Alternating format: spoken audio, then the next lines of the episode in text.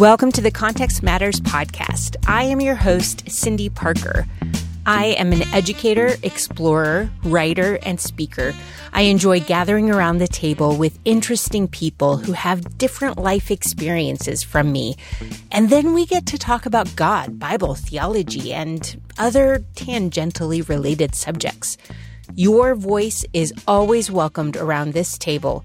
You can reach out to me and let me know what you're thinking about through my website, narrativeofplace.com. A while back, I was exchanging emails with a scholar when I noticed that she had written on the book of Jude. I thought, huh, Jude, I don't think I remember what's in that small book slash letter. That's always a little embarrassing as a Bible scholar to realize that I don't actually know some content in the Bible. I started doing a pop quiz with my friends, spontaneously asking them, What's in Jude? Or, When is the last time you read Jude? Or, Have you ever heard a sermon on Jude? Then I started wondering about the church's biblical literacy if we simply don't talk about books in the Bible in churches. So I started down this path of inviting scholars to the podcast table to talk about books of the Bible that we tend to ignore. And it all started with today's guest. I am pleased to introduce you to Dr. Ali Robinson, who is a lecturer of New Testament studies at United Theological College, which is a part of Charles Sturt University in Sydney. She wrote her dissertation on Jude and has preached from the book and written about this little letter tucked in right before the book of Revelation. You may remember last week's conversation with Dr. Edwards as we talked about 2nd Peter. Well, that letter and this 25, 26 verse letter of Jude are often paired together. Dr. Robinson and I will talk about their connection a little bit later in the conversation. But first, let's find out how Dr. Robinson's context growing up influenced her understanding of God and the Bible and set her on a trajectory towards studying Jude. Lean in and enjoy the conversation. Yeah, it's a great question. And I actually really enjoyed thinking about this question. I was lying in bed last night thinking about it. I grew up in a Christian home. And so my background is Italian. And my parents, before I was born, had left the Catholic Church and gone mm. into quite a charismatic Pentecostal church. Whoa, that's a huge change. yeah, yeah, huge, huge change. And so I grew up in a really charismatic Pentecostal church and independent of all church structures and all that sort of thing. So, you know, I things like creeds, I didn't know what a creed was. You know, we were doing our own thing. And so my parents love Jesus. They love Jesus, love the Bible. My dad is really sweet. Like when we would grow up, I've got two sisters, and he'd be like, Come on, girls, we're going to, you know, every evening sit around the Bible and read the Bible together and talk mm. about God. And like, wow. really, really faithful. But because of the context I grew up in, my understanding of the gospel wasn't great. like I didn't have a clear understanding of sort of what Jesus died for. And, you know, I just didn't have a very good theology, if you will, or sharp theology, maybe is the better answer. But in saying that, my impression of God was grand. Like God mm. was big, God was powerful. There was no limits to what God could do. And I think that's actually one of the beautiful things that you see often in charismatic churches is this sort of huge appreciation mm. of the boundlessness of God, you know? Yeah. And so like one like little example is that I remember my mom telling me a story when I was about 5 and my favorite sunglasses broke. And she was like, Oh no, you know, your, your sunglasses broke. And then I put them in a drawer and I said, It's okay, mom. Jesus will make them better. like, just that idea of like, you know, God can do anything. Right. it's like amazing faith. Like his little girl just like, yeah, can't God do anything? Like he can literally move mountains, you know?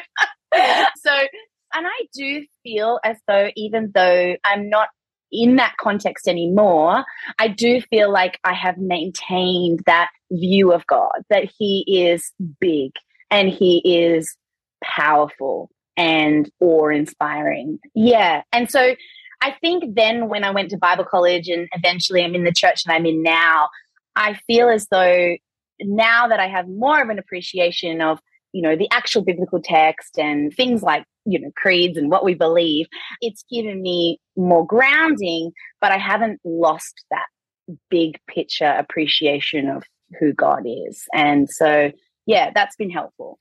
That is really beautiful because I think there is something about, I love the richness of the creeds, but mm. when I talk to people, sometimes I I get the impression that people who grow up with the creeds and the creeds are their framework, they lose the grandness or the respect of the sacredness of the God they they come to. And yet mm. when I interact with very charismatic people, there's a, a, they lose contact with the historicity, the really deep, mm. rich, rich historicity of the church and the the work that's gone into developing the creeds. So that is mm. such an mm. interesting the fact that you actually embody that transition is yeah. Was that a hard yeah. journey for you kind of combining the charismatic part and the rich history part or did that seem to flow seamlessly for you? In some ways it was probably harder for my parents because hmm. they were looking at me thinking, oh no, our like, you know, free spirited, charismatic daughter is like, like shrinking, you know, oh, no. because there's that feeling sometimes, not always, but a little bit of fear of like over intellectualizing things and you know but i think now you know so much time has passed and you know my passion for god's word and for teaching god's word they see the fruit of it now. But i think at first they were a bit nervous about me going into a, a more conservative setting and but i think for myself I, I remember sitting in like you know a prayer book service for the first time and getting a, the like what is it called? Like the common book of prayer or whatever and yeah. opening it and reading and being like wow this is amazing. Like are we all going to say this together? I do believe that you know like it was just such a i love it to me that this had been written down and we were all saying it together and there was something so beautiful about it. So for me, it was just this ongoing journey of discovery. And that journey hasn't stopped in some ways. Like I was listening to your podcast recently when you were interviewing people about going back to church post COVID oh, and they yes. were talking about the Eucharist. And oh my goodness, again, I just felt like, again, my appreciation for the Eucharist and coming together as a body was just reignited. And so I just feel like I'm constantly learning and growing and evolving and and then trying to impart that on to my students and my children and my poor husband who's like oh here we go a new idea anyway i i yeah it's been a, it's been a really exciting journey actually yeah, yeah. What yeah. actually took you just from like a normal growing up in the church kind of environment to, mm. I think I want to do this for my life? Yeah. What, like, what kind of motivated you into that? Like, why didn't you go into biology or physics or something? Biology, that's so good. Uh, you have to be good at science, which I'm not. No. Um, well, as I like I said to you before, like I so my first degree was creative arts. So I was, yeah, doing drama and music and all those sorts of things, but it was at a Christian college. And so we just had to take one or two subjects about the Bible. And while I was at that college, like I, went into that context not like a super committed Christian, but then like as I went along, I sort of started to understand the Bible more. I met my now husband and started going to a church where I felt like well, actually, his dad was the minister, and I felt like the gospel was preached so clearly. And I started mm. to get involved in youth ministry and things like that. And as my understanding of the Bible and the gospel and ministry grew, I turned to him one day. So my husband's name's Johnny, and I turned to him one day and I said, like, wow, I would just love to know more about the Bible. Like I just realized that I just didn't know that much about the Bible. Yeah. And he was like, why don't you study it? And I was like, where does one do that? like I'd never heard of a Bible college before. Yeah. And he was like, you can go to places and study the Bible. And I was like, okay. So I enrolled at a Bible college, just doing a diploma because I, am dyslexic and I find reading really challenging. Yeah. And so I was like, okay, we'll just start with a diploma. And I just loved it. And I got to the end of that and I was like, let's do a bachelor. So did that. And then I was like, I have so many questions. And then went on to do the right. honors. So a PhD was never, ever like the plan, but it just sort of happened as I just had more and more questions. Like I remember once I was driving from Canberra to Sydney with my husband, so that's about a three-hour drive, and the whole way I'm just asking question, question. What about this? What about this? What about this? What about why does the Bible have this? Da, da, da. And he's like, "Hey, you really need to do more study. you just have like too many questions." I kind of like this guy. Yeah, yeah. So I just fell into it really, and just I feel like I'm a bit of a sponge in that you know I just I hear other people sharing their research and their papers. I'm like, whoa, that's so fascinating, and and I just the more I learned, the more I realized I didn't know, and and it just sort of grew from there. Yeah. yeah. So that's sort of how I ended up studying the Bible. And as I was doing that process, I realized like the Bible went from like this 2D kind of difficult thing to understand to being really 3D, tangible, whoa, yes. real life people in real life places and, you yes. know, all that. And I thought, oh, I want to be part of that process too of helping people, whether it be lay people or people training for ministry. I want to be able to help people see that the Bible is alive and relevant and that this was an actual part of history and there were real people in time and place and you know it has significance for us today. And so that's when i was like i want to teach the bible. Yeah. When did that happen for you? Because for me i remember that time when i realized Mm. real people, real places, dynamic, like complex environments for all these things. But mm. it wasn't until between my master's and PhD time, which is one of the prime motivators to my PhD. But at what point in time did that happen for you? When did you realize that was the case? I feel like going from the transition from a diploma to a bachelor, probably somewhere around there, I felt like it started to become more 3D. And then by the time I got to my, when I was doing my doctorate, I was doing it through the ancient history department. So no longer in theology or biblical studies. And that's when my kind of world opened up because I was like, oh, wow. Like, uh, all of a sudden, I was researching not just Jewish history, but also like Greco Roman ideas and, and history and, and working around other historians and, oh, just light bulbs everywhere. And I yeah, so I, it was a process that probably started around my third year of study and then continued for the next three years where I was like, wow, this this is such a and, and it's still happening today, to be honest, because even like as I said, I've said a few times, like I listen to things like your Israel Bible podcast, and and I, am constantly learning new things mm. about the Bible, about the Jewish people, misconceptions about Judaism. Yeah, just I'm con- I feel like I'm constantly learning new things and having to sort of reassess and tweak like what I once thought about, you know, a particular text or yeah, a particular concept or topic. Yeah. I feel the same. I feel like it's a constant learning curve in terms of there's so many things like when we look at all these individual texts they were so particular to a place and a time. And mm. we tend to learn history and like in these 500 years this thing happened. But when we're studying a letter in particular it needs to be a little bit more drilled down. And uh, and that can be a harder or a more time consuming work. Were you always drawn to second temple history no, I was doing my bachelor and I had to write an essay on Jude, and I didn't do very well. I, I, didn't do very well at all because I just didn't have a framework for Second Temple Judaism. I just didn't quite grasp what one Enoch was and what these other texts were and what the Jewish worldview was. Like I just didn't have a category for it.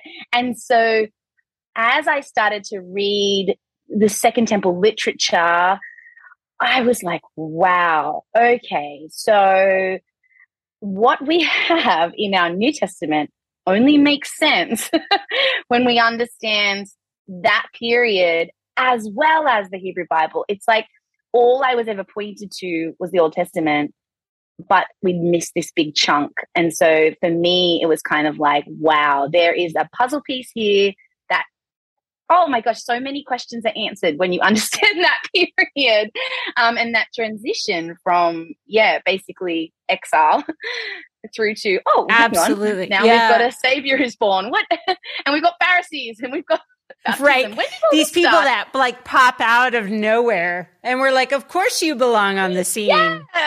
yeah. And now we're calling people jews? When did that happen? Right. Yeah so just so many questions and like i loved the, one of the sections in your book about the uh, when jesus comes into jerusalem Mm. and how like the, with the palm leaves and the links there to the Maccabean period, and I was like, Yeah. oh, I love this, like stuff like that. That I, I, I mean, obviously, I know now as a teacher, but was never taught at Bible college. Yeah. Like, did ne- those links were not made. That I'm like, this is profound. like, why was this never taught to anyone?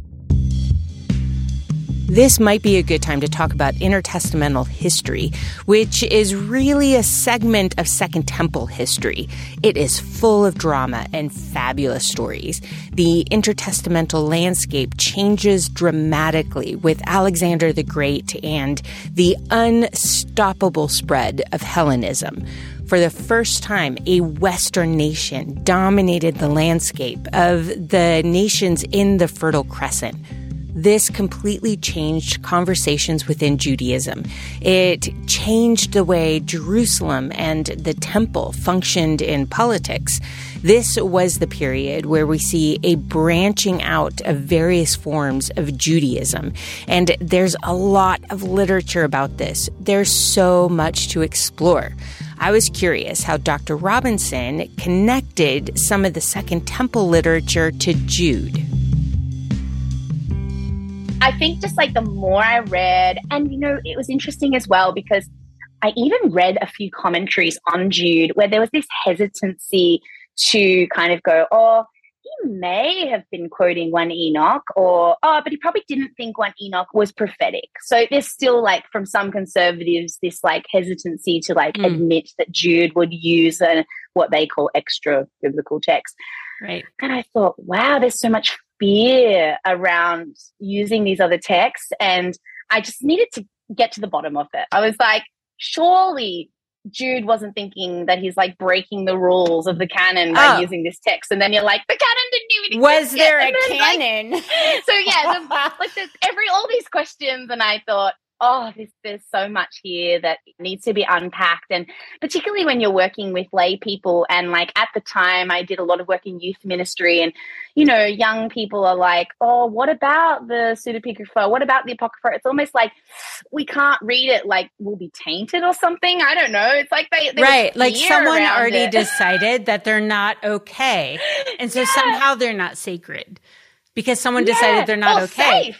and that's when i'm like Yeah, but all of these other canons think they are okay so maybe there's a Yeah. gray line and maybe we can learn from all of it yeah. okay so before we get to enoch because i think Yeah. enoch there's four of them right enochs Yes, I yes. think they are fascinating. So I, th- I would love to ask you about them, but I would love to go first into is it because in Bible college you were given the essay on Jude? Is that the is that what drew you in? Is that the hook to make Yeah.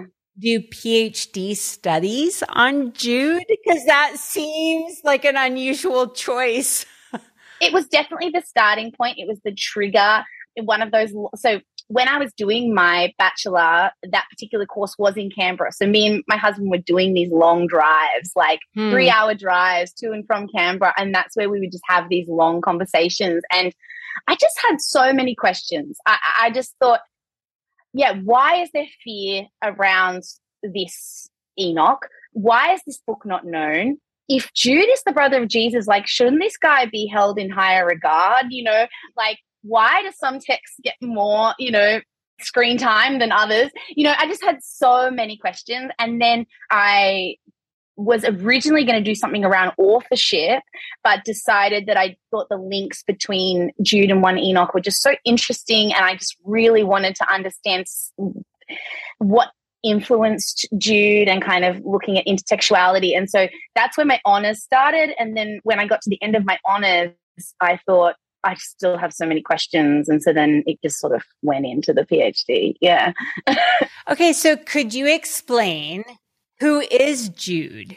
How do we understand who Jude is? And why is he even writing something that we think should belong to our canon? Yeah. So for a long time, the scholars thought that this text was quite late.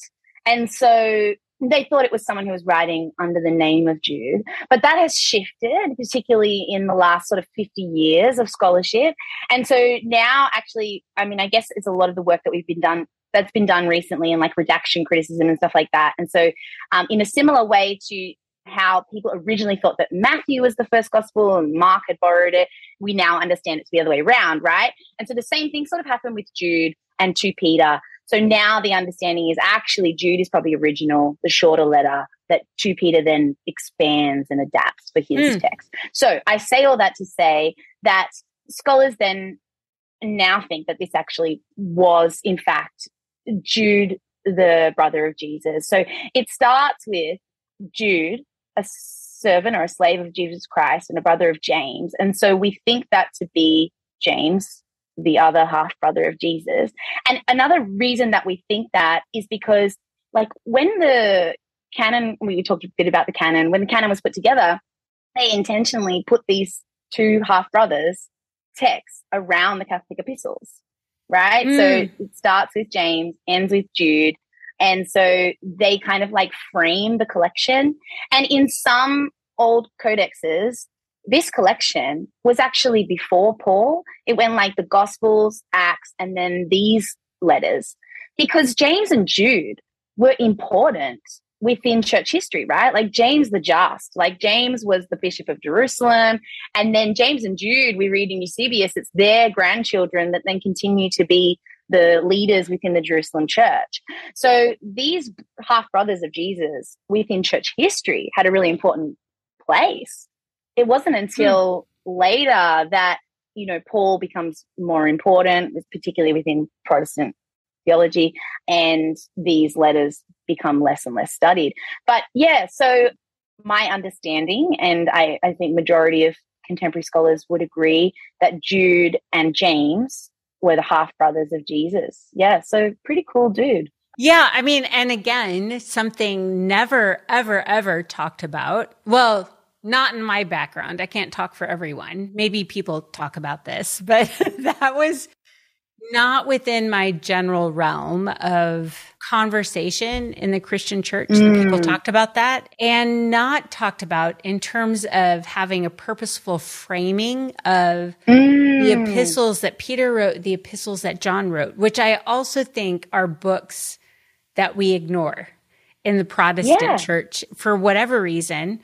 A bajillion Bible studies are written on James, but not on mm. Peter and John's epistles or Jude, of which I know of no Bible studies written on Jude. Yeah, these figures are like the pillars, well, what Paul calls the pillars of the church. Like, so, yes, I think when you place these texts within their context, you realize, oh, okay, these guys had authority. Like, we should listen to these people. And, like, oh my goodness, like, they've had conversations with Jesus himself. They're like, you know, they're his brothers. So, like, when I read James, I can only hear Jesus. Like, I can just hear his teaching. I can hear the Sermon on the Mount. Like, you know, you just like, oh my goodness, like, Jesus is just everywhere in that, even though his name isn't used very often in James. But I feel similarly about Jude. I feel like Jesus is there. Jesus is, oh, like his Christology is oh, beautiful. It's just beautiful. Mm. yeah, and we don't notice it, I don't think, because we don't teach yeah. on it. so when we are looking at, or when you and scholars of mm. Jude are looking at this letter, this epistle, mm. who do we understand the letter, this document being written to? Is it? Yeah. Because when I do like a quick reading through Jude, it seems to me, I mean, he's making so many references to Israelite history. Yeah. That it makes me think, oh, he, he's, speaking to a deeply embedded Jewish audience. But is there, if he's depending on what time period he's writing in, is he also writing to a, a Greco-Roman audience, or is it is it truly purely like a Jerusalem Jewish audience? Is there any way we can know? Yeah, I don't know if we can like 100% know. So I think he's probably writing in early 60s. And so I think whoever he's writing to has regard for James, which is why he mentions James. Mm. And so that's why a lot of scholars think maybe this is a church either in Jerusalem or associated with the Jerusalem church. You know, they have to, yeah, you wouldn't mention him for no reason, basically. But I think you're right. Like the, you know, the line that always strikes me is verse five. Now I desire to remind you, though you are fully informed, that the Lord wants for all saved the people out of the land of Egypt. And then he goes on to give all these examples from Israel's history of different things that he wants to remind them, though they are fully informed of. It's like, you know this. You know, this is like part of who you are and your identity as a people. So I think it would be hard to make an argument that he's writing to a Gentile audience. I think these are Jewish converts. Whether they are Jewish converts living in the diaspora. I'm not sure. I don't get any hints of that, but definitely a Jewish, definitely a Jewish audience. Yeah. Yeah. I, I just think the type of stories that he draws on just, I mean, it kind of paints this picture across Israel's history kind of as a whole. He uses like examples from numbers and uses examples from Genesis and then obviously one Enoch and like we're we're spreading across so much of um, yeah. Jewish literature here. Yeah. Okay, so I love that you said obviously from one Enoch. So could you explain what is Enoch one, two, three, four, and and how is Jude using that literature? Mm. So, like, as you would know, Cindy, like in the Second Temple period, like there was a lot of writing going on. You know, it's a, you know, we laughed at the beginning about how God was not silent yeah, in those right. years. And so, you know, you just look at Qumran and the discovery of the Dead Sea Scrolls, and you're like, whoa, like there's just so much literature there. And some of it is obviously a copying of parts of the Hebrew Bible. Some of it is commentaries on the Hebrew Bible. Like these are people trying to wrestle with the Hebrew Bible within their current context. And then, which you know, I appreciate. I'm like, see, we've been, we've been wrestling with this stuff for thousands of years. yeah, a lot on Deuteronomy. And one Enoch is one of those texts that is, we find so many copies of it in the Dead Sea Scrolls because it's a text that was being read and used and copied and, you know, because it's, I think within like kind of a, you know, an apocalyptic worldview, it's, it's this cry to say like, things have not gone how we expected, you know, but God will bring judgment essentially like the day of the lord is coming. That's essentially like what one enoch is saying. And so it's this you know right back at the beginning we have the, like the fallen angels is big big thing within one enoch literature. And so you've kind of got this like you know the cosmic realm has fallen apart but there's this hope that the Lord will come with 10,000 of his angels, you know, to judge the ungodly. And that's what Jude picks up on in his epistle to be like, hmm. okay, there's this prophecy in 1 Enoch that the Lord is coming. Like, just hold on. Like, He is coming and things will be put right. And I think so much of the literature that we find in the Second Temple period has these similar echoes because there's like there are there are people who are trying to make sense of their situation like why have we been exiled? Why have we been, you know, spread throughout the empire? What is God doing? When is Yahweh returning? You know, and so Yeah, so that's what one Enoch is. But one Enoch is an interesting text in that it's probably got about five different authors. So it probably wasn't written by one straight author.